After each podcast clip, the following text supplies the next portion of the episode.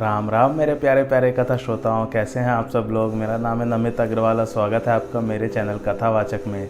पिछले एपिसोड में हमने पढ़ा था, सम्पाति की कथा सुन रहे थे हम लोग, और सम्पाति ने जो है अपने बड़े भाई जटाइयों को तिलांजलि दी थी और उसके पश्चात जो है वो अपने बेटे की कहानी शुरू कर दिए थे। और चारों दिशाओं में जो है सिगरीब ने अपने दूतों को भेज दिया था सीता जी की खोज के लिए। आइए आगे आज की कथा आरम्भ करते हैं। सुपर्ण जो सम्पाति का बेटा था, वह सिर पर आज्ञा धारण कर चला, आकाश के मार्ग से वहाँ महावन में गया और वहाँ बहुत से हाथी तथा सिंह मृगों को मारा। वो ये हुआ था कि उसके पिताश्री को भूख लगी थी, तो सुपर्ण को जो उनका पुत्र था उसको उन्होंने भेजा था कि भोजन लेके आओ। सूर्य के अस्त होने पर वह घर आया, तब भूख के मारे मुझे बड़ा क्रोध हुआ। ज्ञान से हीन मैं नीच और अभागा पुत्र को शाप देने लगा। तब उसने मेरी बाँह पकड़कर समझाकर कहा, पिताजी जब मैं वन को गया तब वहाँ एक उत्पात देखा जिसकी बीस भुजा दस सिर थे। ऐसा एक पुरुष शीघ्रता से मार्ग में चला जाता था, संग में एक दिव्य स्त्री थी, उसका रूप कोई वर्णन नहीं कर सकता। उसे जंतु जानकर मैंने पछाड़ कर पकड़ा, परंतु स्त्री को देखकर उसे छोड़ दिया। वह दक्षिण दिशा में गया, बस इसी कारण मुझे देर लगी। वचन सुनते ही सम्पाति को अंगार सा लगा, क्रोध आ गया, परंतु अपनी गति न होने के कारण जी में विचार कर हार गया। मैं पंखहीन अब क्या करूं, कैसे उसे शीघ्रता से जाकर पकड़ूं। अरे मेरे तो पंख ही नहीं, तू अवसर पर चूक गया। यह कहकर पुत्र के बल को धिक्कार दिया। अरे उस जंतु को पकड़कर मेरे निकट नहीं लाया। वह रघुनाथ जी की स्त्री थी, रावण हरे लिए जाता था। फिर मुनि के वचन स्मरण कर हृदय में कुछ धीरज हुआ। जो रघुनाथ जी दूत भेजेंगे वे जानकी जी की सुध लेने वन में आएंगे। मुनि की वाणी आज सत्य हो गई। अब मेरी बात सुनकर तुम सब प्रभु का कार्य करो। त्रिकूट पर्वत पर लंका नगरी बसी हुई है, जहाँ सहज ही निशंक भाव से रावण रहता है। वहाँ एक अशोक उपवन है जिसमें सीता जी बैठी हुई चिंता कर रही हैं। मैं तो देख रहा हूँ परंतु तुम नहीं देखते हो, क्योंकि गिद्ध की दृष्टि अपार होती है। अब मैं बूढ़ा हो गया हूँ, नहीं तो तुम्हारी कुछ और सहायता करता।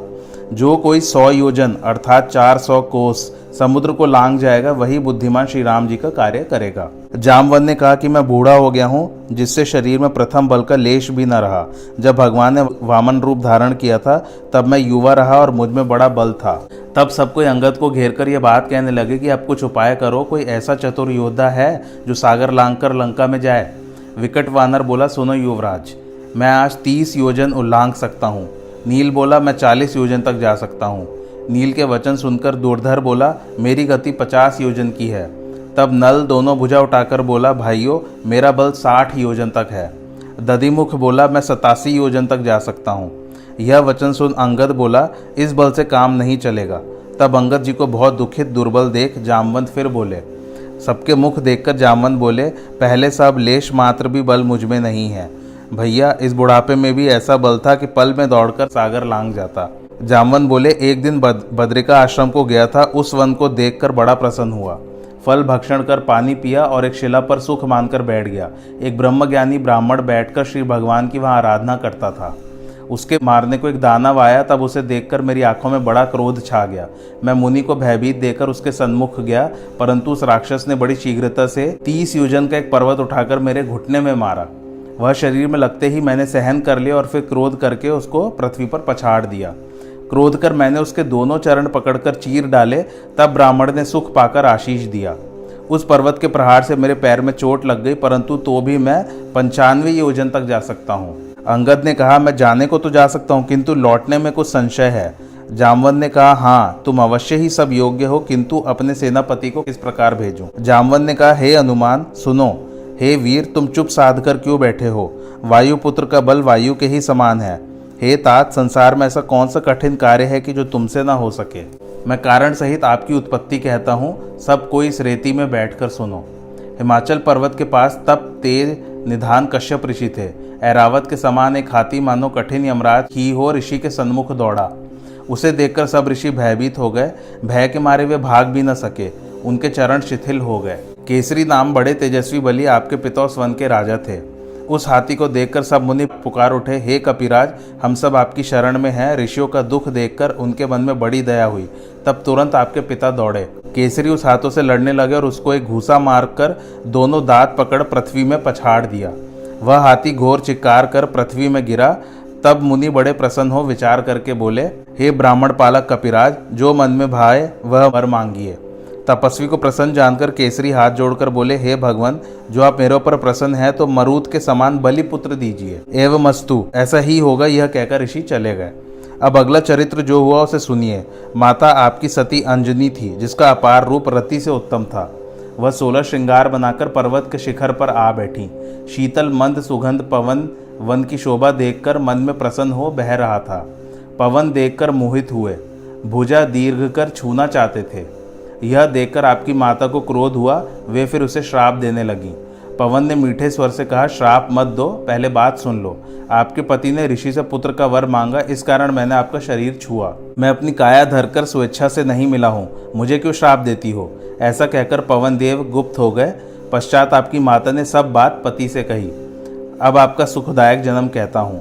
शुभ नक्षत्र और शुभ घड़ी में देव बल पाकर आपने जन्म लिया। कार्तिक कृष्ण पक्ष चतुर्दशी भौमवार के दिन आपका जन्म हुआ। पवन के वरदान से आप उत्पन्न हुए, अथवा पवन ने वर दिया, हाथ से स्पर्श किया और तुम मेरे समान बलि होगे। आपके उत्पन्न होने से दोनों स्त्री पुरुष सुख मानकर वन में विहार करते थे। एक समय माता की गोद में आप आनंद से दुग्ध पान कर रहे थे। प्रातः काल के लाल वर्ण के सूर्य को देख पकड़ने को आकाश में उछल गए। सूर्य को पकड़ने के लिए तुम हाथ फैलाकर दौड़े। तब इंद्र ने क्रोध कर वज्र का प्रहार किया। महाकठिन वज्र लगते ही आप मूर्छित हुए। तब पवन ने क्रोध कर सब वायु की गति बंद कर दी, जिससे तुरंत त्रिलोकी व्याकुल हो गई। देवताओं ने घबराकर अपने हित के लिए शिवजी की स्तुति की। उस समय गुण और ज्ञान के स्थान शिवजी बोले, धीरज धरो, उदास मत हो, सब मिलकर पवन देवता के पास चलो। शिव ब्रह्मा इंद्रादि देव सब सावधानी से पवन के निकट आए और बोले, तुम्हारा पुत्र सूर्य के निकट उसे पकड़ने गया। एक तो ये अपराध किया, दूसरे तुमने पवन की गति रोककर सबको दुख दिया। भाई वायु को चलने दो तो सबके प्राण रहें, इसमें तुम्हें सुंदर यश और भलाई मिलेगी। जो मन में भाए वह वरदान लो, पवन को त्याग दो तो सबका कल्याण हो। देवताओं के सुंदर वाणी सुनकर आपके पिता पवन देव दोनों हाथ जोड़कर बोले, अमर अजित सब बल का समुद्र मेरा पुत्र हो। हे देवताओं यह वर दो, राम का भक्त और उनके निकट रहने वाला मेरा पुत्र हो। हे देवताओं यह वर दो। सब देवता बोले, यही होगा। ब्रह्मा जी बोले, आपका पुत्र वज्रांगी होगा और मेरी शक्ति भी इसको नहीं व्यापेगी। अग्निदेव ने अग्नि से, इंद्र ने वज्र से अभय कर दिया, महादेव जी ने त्रिशूल से, यम ने अपने दंड से, वरुण ने जल से, देवी ने वचन से निर्भय किया। तब उस समय पवन देव ने वायु छोड़ दी। वरदान देकर देवता चले गए और महासुखी हो हनुमान जी वन में विचरने लगे। जब जब मुनियों के निकट जाएं तब तब जल के कमंडल फोड़ डालें, वृक्ष तोड़ पर्वत के शिखर ढहावें, महाबल से शरीर धुने। तब ऋषियों ने विचार कर श्राप दिया कि तुम अपना बड़ा बल भूल जाओगे। जब जब कोई स्मरण कराएगा तब तब तुम में बल हो जाएगा। इंद्र ने जो ठोड़ी में व्रज मारा तो हनु, हनु माने ठोड़ी को बोलते हैं, टेढ़ी हो गई, इससे हनुमान नाम हुआ। सो मैंने आपसे सब कथा कही। ये जामवंत जी कथा सुना रहे थे हनुमान जी को। तब हनुमान जी बोले, शोक त्याग कर मन में धीरज लाओ, मैं निश्चय रघुनाथ जी का सेवक हूँ और उनका कार्य करूँगा। हनुमान जी के वचन कानों से सुनते ही सब कोई जय जयकार करने लगे। तब जामवंत बोले, महावीर जी मन लगाए आदर से सुनो, श्री रामचंद्र जी के कार्य के लिए ही तो तुम्हारा अवतार हुआ है। यह सुनते ही हनुमान जी पर्वत के समान बढ़ गए। उनका शरीर सुवर्ण सदृश था और वैसे तेज पुंज लग रहे थे मानो पर्वतों के राजा सुमेरु के ही दूसरे रूप हो। उन्होंने बारंबार सिंहनाद करके कहा, कहो तो मैं इस खारे समुद्र को लीला से लांग जाऊं और रावण को उसके सहायकों सहित मारकर त्रिकूट पर्वत को यहाँ ले आऊं। हे जामवंत, मैं तुमसे पूछता हूँ, जो उचित हो वह शिक्षा मुझे देना। जामवंत ने कहा, हे तात, तुम जाकर इतना ही करो कि सीता को देखकर उनकी सुधि आकर कहो, वानरों की सेना साथ लेकर श्री रामचंद्र जी राक्षसों को मारकर सीता जी को ले आएंगे और देवता लोग तथा नारद आदि मुनि उनके त्रैलोक के पावन सुंदर यश का बखान करेंगे, जिसे सुन समझ और गाकर मनुष्य मोक्ष के भागी होंगे। तो मित्रों, ये किशकिंदा कांड यहीं समाप्त होता है। अगला कांड जो हम शुरू करने जा रहे हैं वह है सुंदर कांड। यह पांचवा कांड है रामायण का। जामवंत जी के सुहावने वचन सुनकर हनुमान जी के मन को बहुत अच्छा लगा।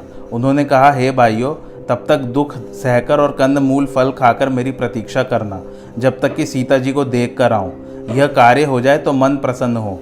ऐसा कहकर सबको सिर नवा हृदय में राम जी का स्मरण करते हुए प्रसन्नता से चले।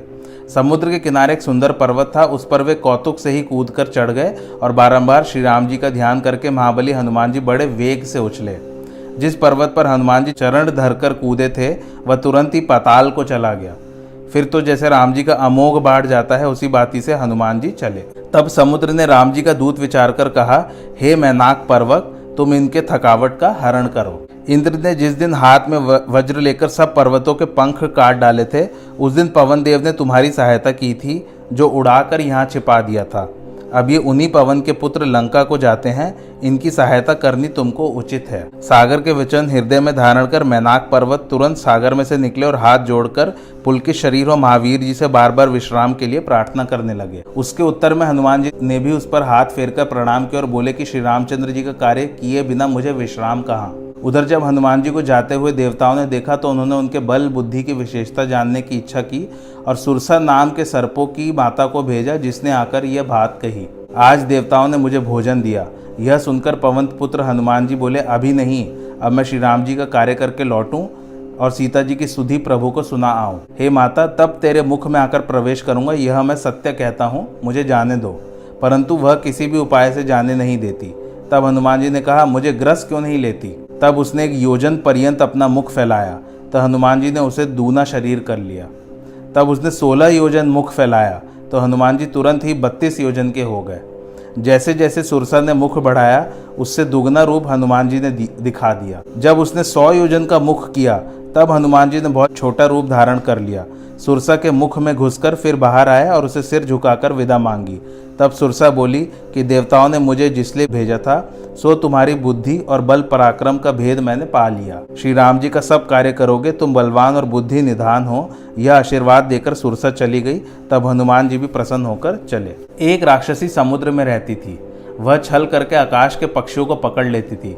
जीव जंतु जो आकाश में उड़ते थे, जल में उनकी छाया देखकर उन्हें पकड़ लेती थी। जब वह छाया पकड़ ले तो वह उड़ न सके। इस प्रकार वह सर्वदा ही पक्षियों को खाती थी। उसने हनुमान जी से भी वही छल किया। उसका कपट हनुमान जी ने तुरंत पहचान लिया। उसको चरण प्रहारों से मारकर पवन पुत्र वीर मतिधीर हनुमान जी समुद्र के पार पहुँचे। वहाँ जाकर वन की शोभा देखा। वहाँ एक बड़ा पर्वत था, जिस पर हनुमान जी कूद कर निर्भय हो चढ़ गए। पर्वत पर चढ़कर हनुमान जी ने देखा, वहाँ बहुत ऊंचा दुर्ग बना हुआ था, जिसका वर्णन नहीं किया जा सकता। वहाँ पर उन्होंने लंकापुरी देखी। उसके चारों ओर अत्यंत ऊंचा समुद्र था। सोने का बना हुआ किला अत्यंत प्रकाशमान था। सुवर्ण का किला अनेक रंग की मणियों से जड़ा हुआ।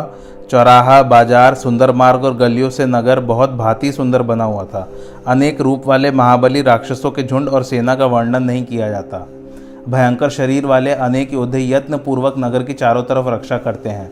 लंकापुरी के रखवाले बहुत हैं। यह देखकर हनुमान जी ने मन में विचार किया कि बहुत छोटा सा रूप धरूं और रात्रि के समय नगर में प्रवेश करूं। मच्छर के समान रूप धरकर हनुमान जी ने लंका में प्रवेश किया। तब लंकिनी नामक एक राक्षसी ने कहा कि मेरा निरादर करके कहाँ जा रहा है रे शठ, तू मेरा भेद नहीं जानता है कि लंका का चोर ही मेरा आहार है। हनुमान जी ने उसको एक घूसा मारा तो वह रक्त वमन करती हुई पृथ्वी पर गिर पड़ी। परंतु फिर वह लंकिनी संभल कर उठी और हाथ जोड़कर डर के मारे प्रार्थना करने लगी कि जब ब्रह्मा ने रावण को वर दिया, तब चलते समय मुझे यह पहचान बतला दी थी कि जब वानर की मार से तू व्याकुल होगी, तब जान लेना कि अब राक्षस मारे जाएंगे। हे तात, मेरा बड़ा भारी पुण्य है जो मैंने अपने नेत्रों से श्री रामचंद्र जी के दूत को देखा। तब बहुत छोटा सा रूप धर और भगवान का स्मरण करके हनुमान जी नगर में घुसे। हनुमान जी ने एक एक घर को ढूंढ डाला। जहाँ तहाँ अगणित योद्धाओं को देखा। रावण के मंदिर में गए तो वह राज मंदिर बहुत ही विचित्र था, जिसका वर्णन नहीं हो सकता। वहाँ हनुमान जी ने रावण को तो सोते हुए देखा, परंतु उस मंदिर में सीता को नहीं देखा। वे सोचने लगे कि अब कहाँ जाऊँ और कैसे जानकी का दर्शन प्राप्त करूँ। जो जानकी को बिना देखे जाऊं तो कैसे प्रभु को मुख दिखलाऊंगा। जामवंत जब कुशल पूछेंगे कि जानकी अच्छी है तो क्या उत्तर दूंगा। महावीर जी मन में पछताए, अब किससे जाकर पूछूं, कौन जानकी को बता सकता है। फिर एक भवन देखा जहाँ हरि मंदिर अलग ही बना हुआ था। आज की कथा यहीं समाप्त होती है और आपको मेरी कथा कैसी लगी मुझे कमेंट्स करके ज़रूर बताइए और मेरे चैनल कथावाचक को लाइक शेयर और सब्सक्राइब ज़रूर कीजिए। थैंक्स फॉर वॉचिंग, धन्यवाद।